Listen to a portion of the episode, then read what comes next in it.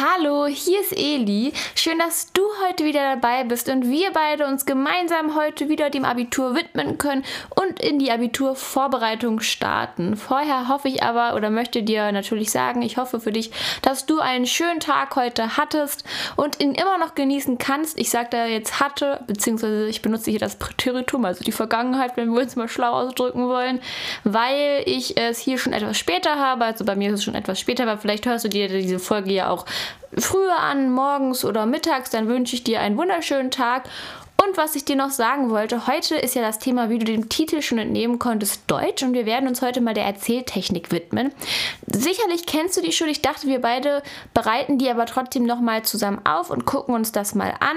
Und dann habe ich gedacht, starten wir tatsächlich mal in so eine Art Analyseaufgabe. Das bedeutet, unsere Aufgabe wird sein, analysiert die zugrunde liegende Zähltechnik in einem Text, den ich auch vorbereitet habe. Und das könnte eben eine mögliche Abituraufgabe sein, dass du die eben so kennen musst. Natürlich musst du auch die sprachlichen Mittel kennen, aber auch die Erzähltechnik. Und ich dachte, wir beide gucken uns das mal an. Und da wollte ich dir eben sagen, wenn du da nicht direkt mitkommst oder vielleicht auch mal einen kleinen Fehler hast und denkst, Mensch, das war jetzt gar nicht richtig, wie Eli das sagt, es ist nicht schlimm. Also du musst nicht alles von jetzt auf gleich zu 100% können. Dafür bin ich ja da, dass ich dir das öfter erkläre, dass du auch zurückspulen kannst, vorspulen kannst. Ich würde dir immer empfehlen, zurückzuspulen, vorzuspulen wäre wahrscheinlich nicht so schlau, weil du dann was nicht mitbekommst. Aber wie gesagt, mach dir da jetzt gar keinen Kopf. Also stress dich nicht. Das Beste ist einfach, das Ganze ruhig anzugehen und dann wird das schon. Also du bereitest dich hier schließlich drauf vor. Das kann ja nur gut werden, würde ich sagen. Und dann starten wir auch direkt mal los. Also wir fangen heute an mit der Erzähltechnik. Ich werde dir einfach alles nochmal so ein bisschen erklären. Was bedeutet Erzählhaltung? Was ist eigentlich die Darbietungsform? Und nachdem wir das alles geklärt haben, werden wir uns eben diesem Text widmen. Und keine Sorge, das haben wir damals in der Klasse so erarbeitet. Ich hatte das, glaube ich, äh, ja mit als einzige als Hausaufgabe gemacht, weil es hier um das Vorbi ging. Und ich hatte mich als einzige für diesen Vorbituraufschlag entschieden. Und das ist auch mit der Lehrerin so abgesprochen. Also wir haben das damals in der Klasse besprochen, dass das, was ich dir jetzt auch gleich sagen werde, richtig ist. Also keine Sorge, ich ziehe mir hier nichts aus dem FF, was womöglich falsch ist. Aber fangen wir an. Ich hatte ja gerade schon geredet, was ist die Erzählhaltung eigentlich? Wir gucken hier uns immer mal an, wie erzählt der Erzähler überhaupt. Und bei der Erzählhaltung ist es eben so, dass der Erzähler bei der von ihm erzählten Geschichte zwei unterschiedliche oder mehrere unterschiedliche Positionen einnehmen kann, beziehungsweise Einstellungen hat.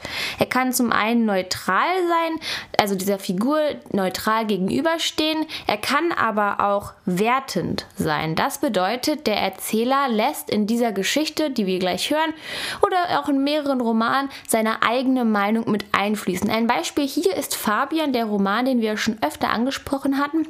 Und da ist eben ein Beispiel, ein wertendes Beispiel des Erzählers, die Sterne am Himmel konnten sich schämen. Da ist es sehr wertend, dass er eben sagt, dass von dem Erzähler selber kommt, dass die Sterne sich schämen konnten. Das ist hier wertend und er sagt eben, Mensch, die Sterne, ja, die machen irgendwas nicht richtig. Es bezieht sich da auf die Großstadterfahrung, darum will ich jetzt aber gar nicht so genau drauf eingehen. Wie du siehst, es kann eben neutral oder eine wertende Einstellung haben, die kann ironisch sein, zustimmend, humorvoll, satirisch, kritisch, alles Mögliche. Das war schon die Erzählhaltung, ist nicht sonderlich schwer.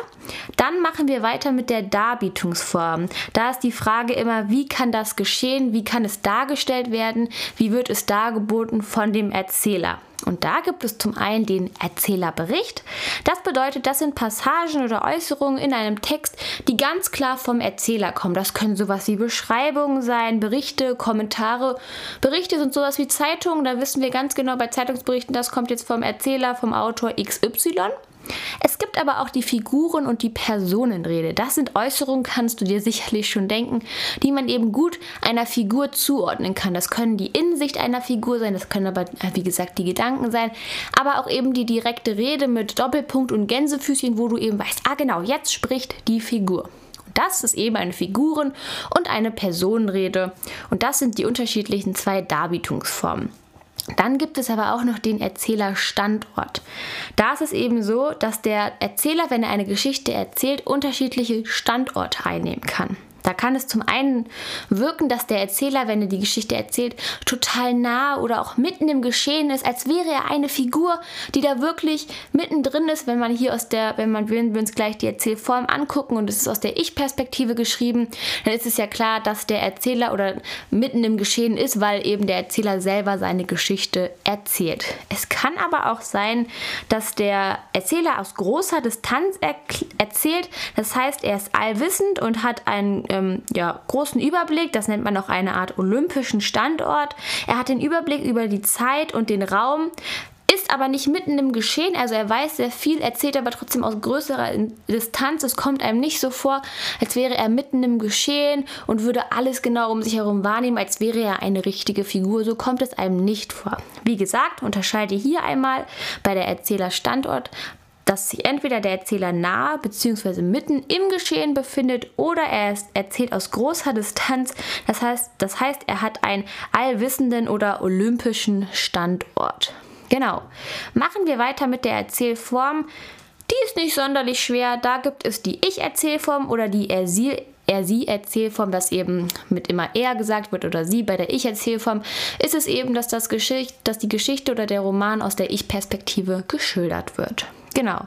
Und jetzt kommen wir schon zu der Erzählperspektive. Und da ist es eben so, dass es oft eine Außensicht gibt. Das bedeutet, dass ähm, der Betrachter immer die Figur sehr von außen wahrnimmt.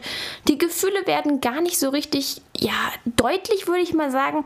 Und dann gibt es eben die Innensicht und da ist es so, dass man sozusagen richtig in die Figur hineinsehen kann.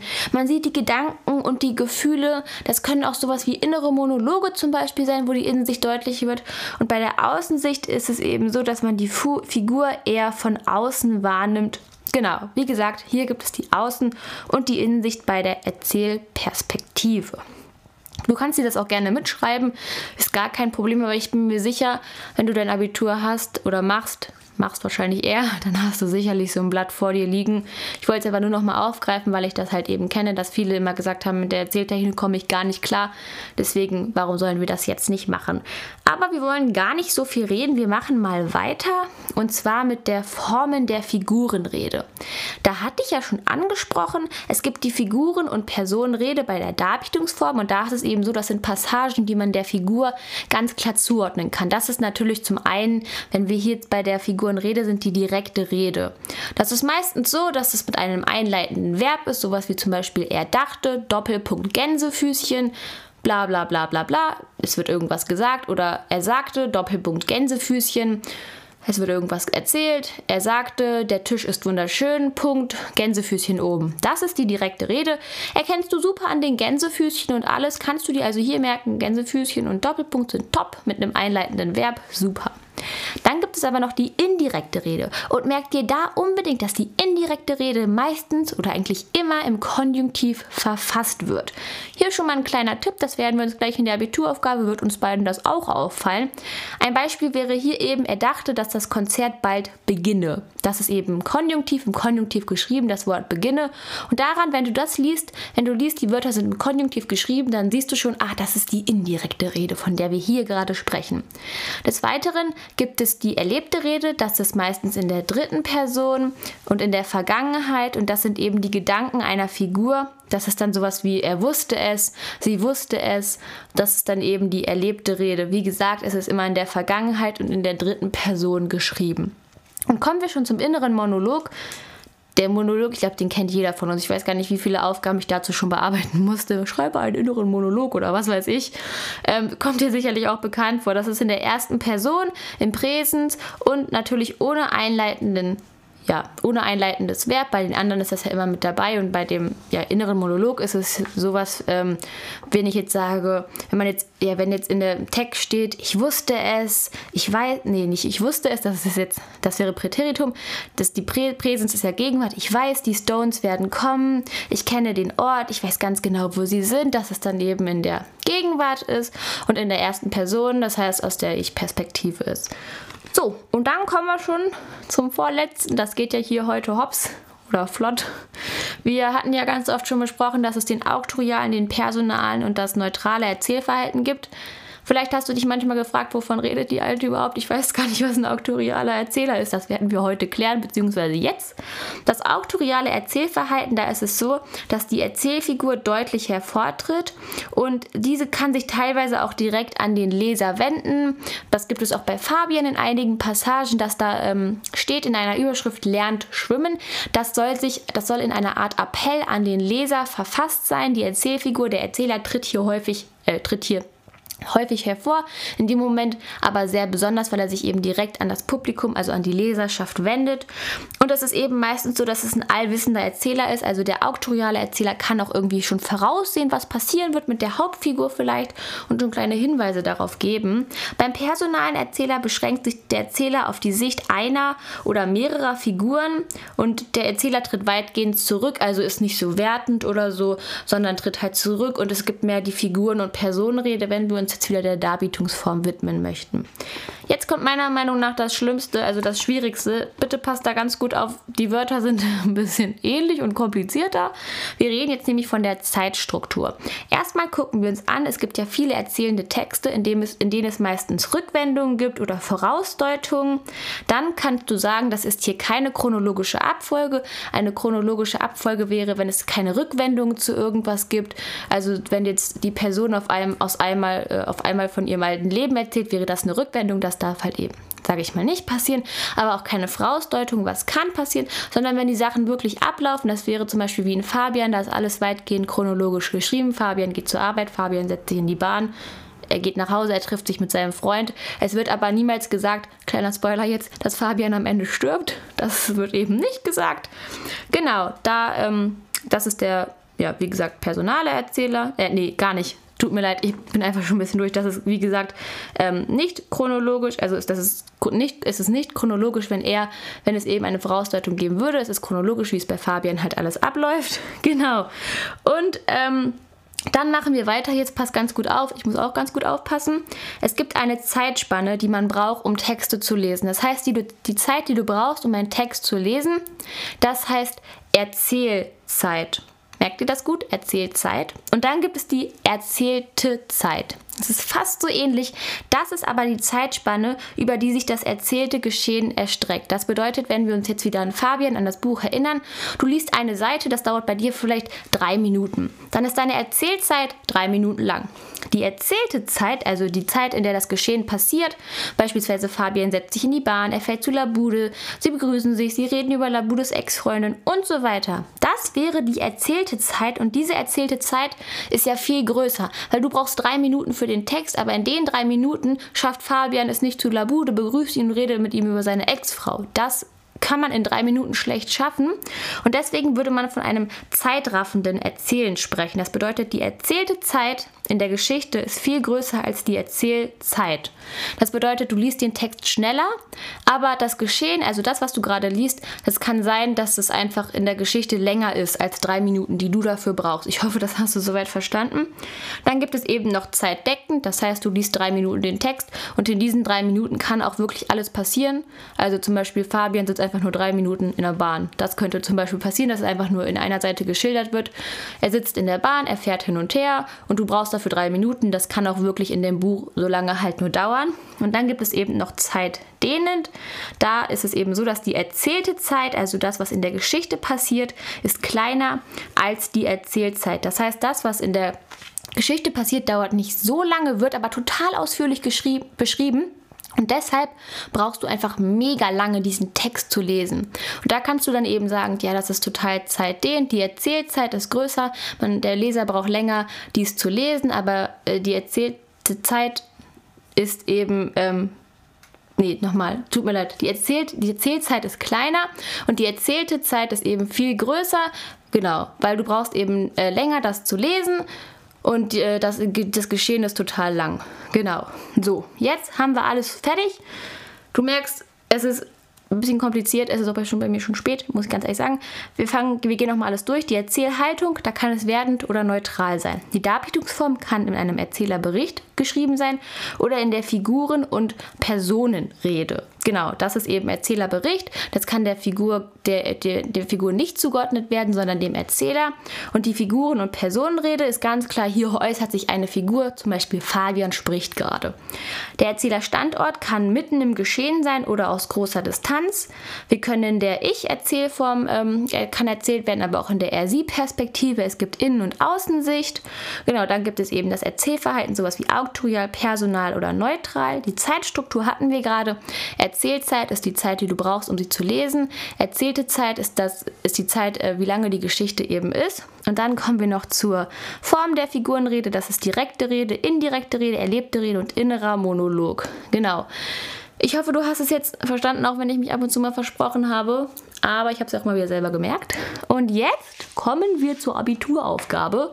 Also man könnte es tatsächlich so nennen, bin ich ganz ehrlich. Ich hatte auch so eine Abituraufgabe. Also in meiner Vorabiturklausur kam das auch so dran, analysiert die zugrunde liegende Erzähltechnik. Ich habe mir gedacht, ich lese euch den Text von Johann Peter Hebel mit dem Titel Schlechter Lohn vor. Immer wenn etwas kommt zum Thema Erzähltechnik, mache ich ein kleines Päuschen. Dann überlegst du, ja, was könnte das denn sein? Und dann werde ich es dir auch verraten. Wie gesagt, mach dir keinen Stress, wenn du es beim ersten Mal nicht richtig hast. Das ist völlig in Ordnung, war bei mir auch so. Aber ich würde sagen, wir, fängen, wir fangen an. Und dann würde ich mal sagen, los geht's. Es geht darum, dass eben, dass es um einen Krieg geht und dass sich ein kleiner Junge denkt, Mensch, wenn ich das, äh, wenn ich das Holz an die Franzosen verkaufe, kann ich mir noch ein bisschen mehr Geld dazu verdienen. Darum geht es. Genau. Und dann würde ich mal sagen, los geht's. Als im letzten Krieg der Franzos nach Berlin kam, in die Residenzstadt des Königs von Preußen, da wurde unter anderem viel königliches Eigentum weggenommen und fortgeführt oder verkauft. Denn der Krieg bringt nichts, erholt. Genau, ich mache jetzt einfach mal so ein kleine Päuschen. Und zwar, wenn wir uns den letzten Satz angucken, der Krieg bringt nichts, erholt, können wir hier davon ausgehen, dass das eine wertende Haltung des Erzählers ist. Denn er spricht sich hier ganz klar gegen den Krieg aus. Er sagt, er bringt gar nichts. Er holt nur, das bedeutet, es gibt Tote, es gibt kaputte Städte und so weiter. Es gibt kaum Essen, das holt er sozusagen alles. Wie gesagt, der, der, Krieg bringt nichts. Das ist hier also etwas wertend, was der Erzähler von sich gibt. Machen wir weiter. Was noch so gut verborgen war, wurde entdeckt und manches davon zur Beute gemacht. Doch nicht alles. Ein großer Vorrat von königlichem Bauholz blieb lange unverraten und unversehrt. Doch kam zuletzt ein Spitzbube von des Königs eigenen Untertanen. Und jetzt wieder vielleicht Spitzbube, wenn wir uns das Wort angucken. Das ist wieder wertend, weil der Erzähler sagt nicht einfach der Junge vom König, also der Junge, der ein Untertan des Königs ist, sondern er nennt ihn gleich Spitzbube, also er wertet hier gleich, was es für eine Person ist. Genau. Und der Spitzbube dachte, Doppelpunkt, da ist ein gutes Trinkgeld zu verdienen. Genau. Das ist sogar schon das nächste. Da warte ich noch mal kurz. Vielleicht kommst du ja drauf. Hierbei handelt es sich tatsächlich um die Innensicht, weil man genau sehen kann, was die Figur denkt. Und vielleicht denkst du jetzt, hä, ich habe eigentlich gedacht, es ist innerer Monolog, habe ich damals auch gedacht, war aber falsch, weil es wird ja nicht aus der Ich-Perspektive geschildert. Er sagt ja nicht, ich dachte, da ist ein gutes Trinkgeld, sondern da steht und dachte, Doppelpunkt, da ist ein gutes Trinkgeld zu verdienen. Das sieht man an dem Wort dachte eben und es gibt auch keine Gänsefüßchen, sonst hätte ich dir die vorgelesen, wenn es die hier geben würde. Das bedeutet, wir können nicht von der direkten Rede sprechen, wir sehen aber die Gedanken der Figur. Und das ist ja die Innensicht, die ich dir gerade auch erklärt habe. Genau. Und der Spitzbube zeigte dem französischen Kommandanten mit schmunzeliger Miene und spitzbübischen Augen, hier wieder wertend. Vielleicht hast du schon gemerkt, es ist schmunzelig. Er hat spitzbübische Augen. Er hat keine normalen Augen anscheinend. Die sind anscheinend spitzbübisch. Genau. Mit schmunzeliger Miene und spitzbübischen Augen. Was für ein schönes Quantum von eichenen und Tannenbaumständen noch da und da beisammen liege. Woraus manch tausend Gulden zu lösen wäre.